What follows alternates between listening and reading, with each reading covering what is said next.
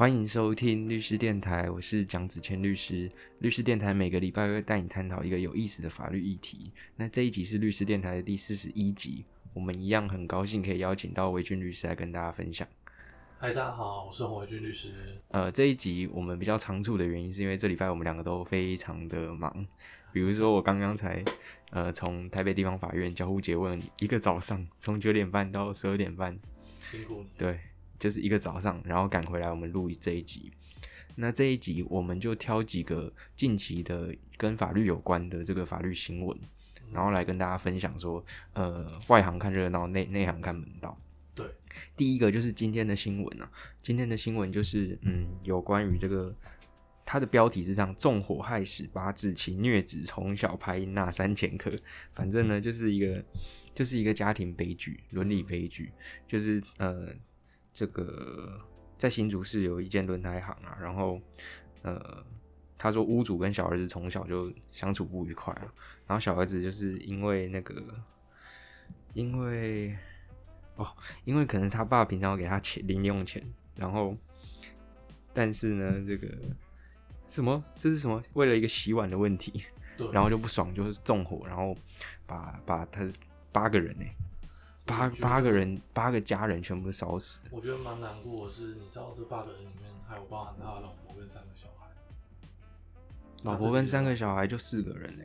对，然后然后加父母、岳父母，然后他大嫂跟那个大嫂的小孩。唉。这个这个当然，这个死亡人数会作为日后法院判刑量刑的这个依那个依据啊。但是我的想法是这样：纵火是一行为吗？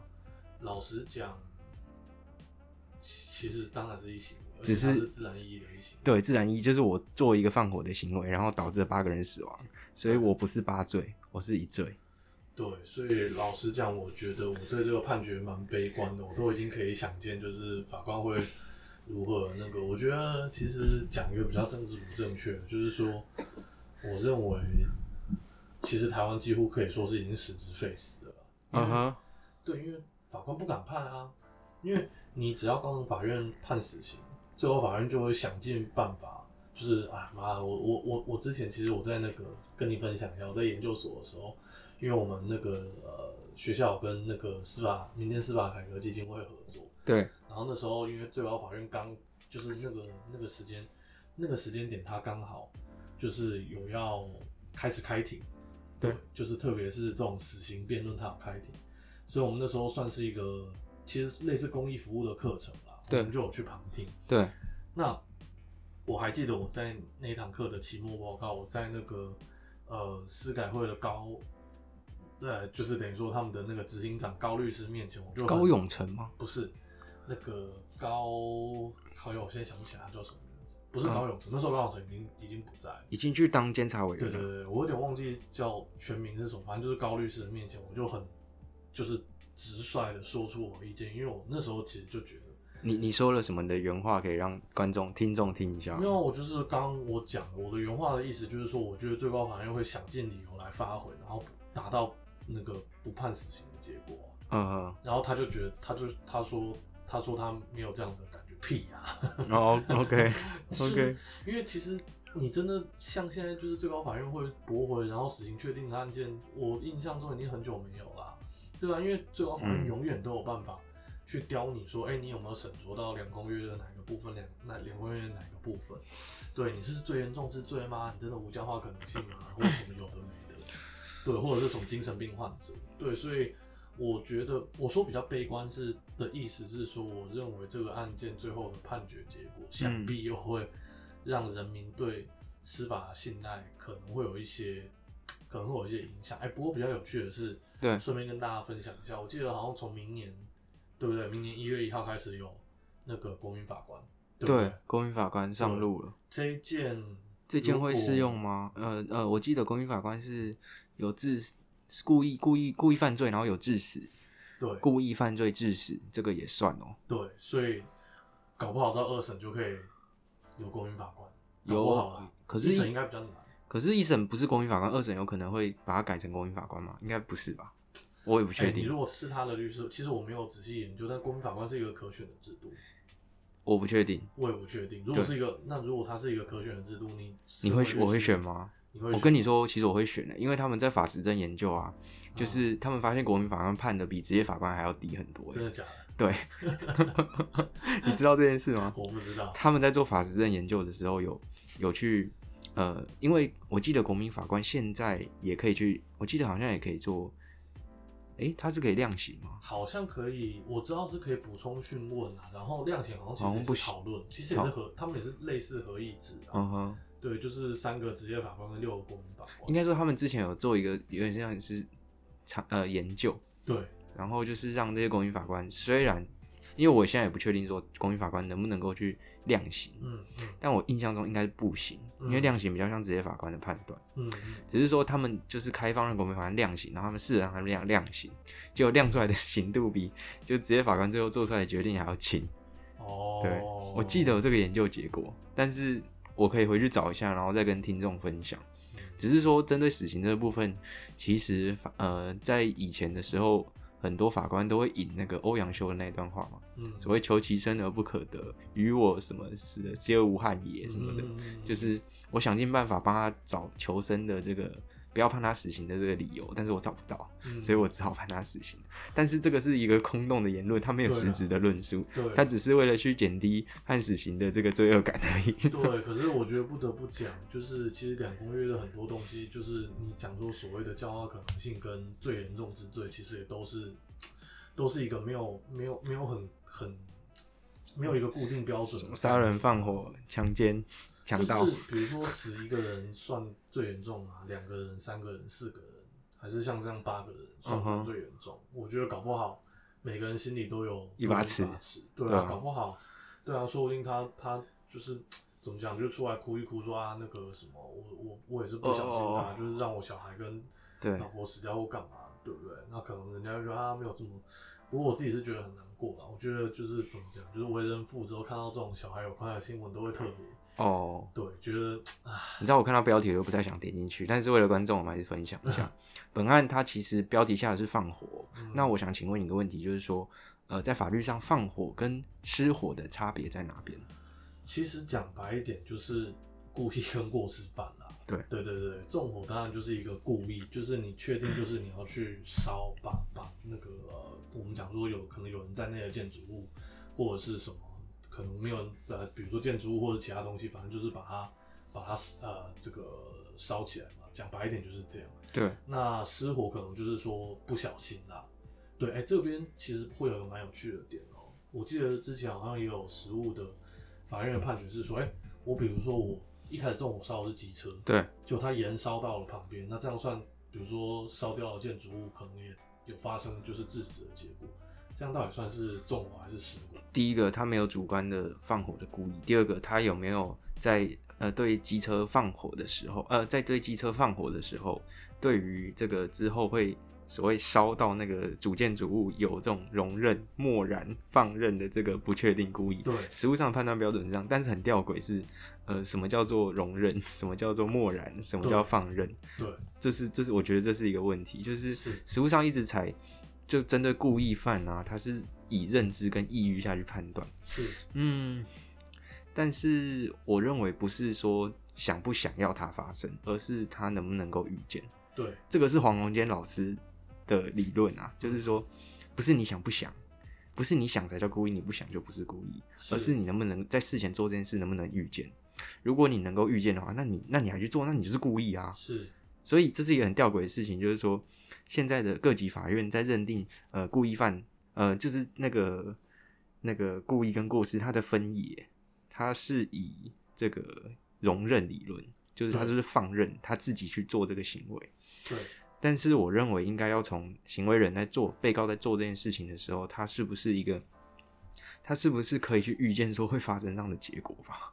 是，其实这蛮吊诡的。然后嗯就算到最后啊，你真的没有办法区分故意过失的时候啊，我认为要从刑度去着手啦。嗯就是之前过失致死的刑度好像是两年以下，但后来修法修正成五年以下。对，然后刚好呃，我记得那个过失致死跟那个杀人罪七年以上，当然当然说这个刑度已经有接近了，但是还是可以去有待商榷啊，因为，我记得德国法把那个，比如说他就是把假设啦，因为我不确定它正确的刑度，但我做个比喻，就是说他们针对过失致死的刑度可能定在七年以下，然后故意杀人的刑度定在五年以上，所以五年到七年就是给法院作为判断说他当他没有办法认定他是故意还是过失的时候，给法院的一个参考。我觉得这也是一个可以借鉴的地方。对，对，嗯，哎、我刚刚发现一个，其实呃，老实讲，我觉得有点惭愧，但有点讶异的点，就是说，其实呃，跟大家简介一下，法律上有所谓的加重结果犯。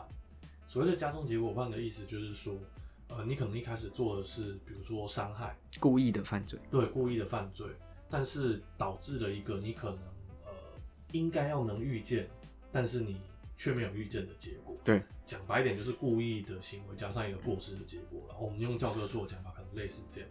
那也就是所谓的加重结果犯，这是什么意思？跟大家讲一下。比如说我一开始，呃，我拿刀子去砍人，我就是要杀了他，这个就是杀人。嗯，可是我一开始拿的是比如说球棒，伤害他，对，可能我只是想要伤害他，但是我下手过重，然后不小心让他死了，这叫加重结果犯。我刚刚发现，其实放火居然没有加重结果犯。这好像是以前刑法的一个争点，还是怎么样？对，因为所以如果我在没有加重结果犯的情况底下，那会变得有点个案认定，就是说，呃，如果啦，不过我我觉得我可以很老实的跟你讲，我那时候在看这个新闻的时候，我脑中的第一个想法就是说，干嘛这个拿三十万出来给我，我也不接。OK，对，我会觉得说，有时候其实我们律嗯师的，就是我觉得我们的工作就是在这边啊，至少我可以选择说嗯这个案件我接不接。三百万给我我就接。呃，三百万，嗯，这有点尴尬。你你如果说三百万要不要接，我可能就要想一下。OK，但是对，至少我的直觉，我当下其实我的直白想法是，我宁可饿死也不接这种案件。但是你刚刚讲三百万之后，让我有点嗯瞬间动摇了一下。这不是跟大家之前一直说宁可饿死也不要病死吗？对，反正嗯，总而言之呢，就是如果我们是这个这个被告的律师的话，其实可能就要打说，也许是有故意的放火行为，但是对于这个生命结果，呃，对于死亡的结果本身可能是过失。那如果是这样子的话，可能刑度会差很多。你知道很吊诡的事情，就是他明明让他的家人已经死掉这么严重的行为，但他却在法律上却可以辩护说，其实那是我的家人，我不想让他们死这件事情。你不觉得这是法律很很矛盾的地方吗？我觉得应该是这样讲，就是其实呃，我们讲就是等于说可能比较不熟的听众，我们之前应该讲过啦，就是说其实这个刑法的成，我们讲说犯罪的成立，它分为客观跟主观，客观就是可能是法律的要件，那主观就是你的所谓的故意，对，就是你心里的想法。可是其实归根究底，你心里的想法还是要用客观的证据来证明。是啊，对，，比如来，没有读心术，对，比如说这个案件的话，因为我们毕竟没有上帝视角啦，可能以前在学校的时候，就是题目会跟你说，哎、他就是用什么样子的想法去做什么事情，基于什么意图？对对，可是实实际上在法庭攻防当中，这一点是你也要提出证据证明。那像是如果这个案件的话，可能你就要讲说，哎、我举个例子啊，比如说他已经泼洒了多少的汽油，OK，那任何一个就是说以汽油的量来看，说那个汽油都已经足以达到烧毁建筑物，然后让里面的人死亡的这个这个结果。你身为一个有充分的知识的成年人，你应该要知道说，你这样子点火下去，其实就可能会导致死亡的结果。哎、子谦，你记不记得？其实我们前阵子也讨论过，我记得我忘记是什么事情了，就是我们一群律师在讨论，我有讲到那个纵火的事情。对，其实我在想的是几年前的那个，其实还蛮有名的日本的一个京都动画公司，我知道哎、俗称京阿尼他烧死非常多人呢、对对对对对，整个动画界断层，然后大断层这样。对，就是啊，天哪，那真的是件很优秀的公司。身为 C 叉的忠身为一实忠实观众，你就感到心痛。对，一定非常难过。就是，可是其实就是说，呃，第一现场啊，就纵火第一现场，就是大家可能，呃，我觉得可能一辈子都不要有这样的经验比较好。但是那种汽油的纵火，因为它会有油，会有油气，所以它其实一瞬间就是整个火势就会整个起来，它并不是那种慢慢燃烧的那种火灾。嗯，对，所以它那个非常可怕，基本上你逃不掉。你看，像就是这个新闻里面的案件，就是几个大人其实为什么会不幸过世，其实是要去救小孩，但是他们还没有救到小孩就就就被嗯呛昏了。我跟你说，就是之前不是有个有个消防员在 TED 上面演讲嘛，对，然后那个他演讲就是说，呃，你要怎么在火灾的时候去那个去让自己不要挂点。他说，第一，一般人都不是被烧死的，这是被呛死的。对对，然后第二个就是说，呃，我记得他有八字格言，好像叫“小火快逃，大火关门”。我记得你好像跟大家分享，对我跟大家分享，但我觉得这个知识很适合在律师电台再讲一次。虽然这个无关法律，就第一个说，大大部分人都是都是被呛死的，被烟呛死，不是被烧死的。然后第二个是说，你往上跑没有用，是因为他妈烟上升的速度比你跑的速度还要快，好像三倍吧。所以如果你一开门，比如说像钱哦钱柜那一集是不是？对对钱，然后钱柜还是城中城？城中城那一集。然后我以前在钱柜我有讲过，就是说你当你开门出去有发现他妈外面都淹的时候，你就赶快把门关起来，然后把那个毛巾塞住那个缝隙，然后你就等救援就好了。你他妈如果自己出去，然后比如说什么拿着那个什么毛巾，然后捂着嘴巴，然后用爬的，我跟你说那个已经死。对对，所以他就说什么小火快逃，大火对对关门。不过我觉得可能我们今天讲的这个新闻，他们没办法这样做，因为就结论上来讲，他们一二楼之间的隔板是易燃的材质。哦，你说它不是那种商业空间，然后对，他们那种居家装潢没有那种防火的地板，其实是类似铁皮屋的样子。对，我要讲到这个，就是加那个铁窗是很难跑啊。对，可是大家想要防盗。所以其实很多人都会就是为了安全装那个铁窗，然后最后都变成阻碍逃生的。可是可是我的疑疑问是，加铁窗真的啊？不加铁窗就就小偷一定会来吗？因为你你比较好偷。老实讲，我觉得倒是未必啦。嗯，对，可是可能大家也是求个心安吧。很多这种也是违建啊，我觉得是另外一个问题。对对对对，另外一个问题，只是说啊，装那个铁窗真的是逃生杀手，对，我觉得其实简单来讲，就是如果这些大人成功的进到小孩子的房间，因为最后他那个楼板是被烧穿的，所以可能他们也居居没有办法。对对对，我觉得，可是你看呢，其实我们讨论了这么多，你看综合这些，就是这个房子的性质，它易燃，然后因为那边是轮胎行，所以有很多易燃物。然后你可能就是这个火势看起来，它那个汽油的量应该很多。你把这些所有的因素综合起来，你要说他纵火的瞬间没有想到、没有预见到可能会有致死的结果，我个人是很难相信的。当然，当然，我我我也愿意反过来说，我们也愿意相信说可能，比如说他本身的精神的状况也好，或是冲动也好，因为大十九条一项二项。对，就是我我不知道啦，我不知道这也许是到到时候就是这个为他辩护的辩护人可以去思考的，就是说是不是有这个方向来讲，因为其实你说老婆跟三个小孩，对啊，你说如果跟父母之间就是有多年的那种冲突就算了，对不对？嗯，那我再问一个最后一个问题，多少钱你愿意接这个案子？嗯。你你这个问题其实反过来是我要用多少钱来出卖我的灵魂？对啊，五百万好了。呃，我的话啦，三三百就好了。刚出道嘛，卑微一点。不会啦，他会去找法服啦。对啦，对啊，法律辅助会帮助他。对，不是我的管辖范围。对对对。对，反正我觉得这集就是跟大家分享说火场逃生知识，放火跟失火的差别在哪边，还有我们两个对死刑的看法，然后还有要花多少钱出卖自己灵魂这件事情。我觉得虽然现在笑得出来，但是其实心里还是很难过啊。希望就是这个不幸罹难罹难者都可以安息。呃，好，那律师电台我们今天就先讨论到这边好了。对，因为待会我要去开庭了。好，希望大家有收获。对对对，那律师电台我们就下礼拜见。然后谢谢谢大家这段时间的收听啊。我相信音质以后会改善很多，因为我现在用坐垫去录，我不是用笔电去录。好，大家再见，拜拜。好，谢谢大家，拜拜。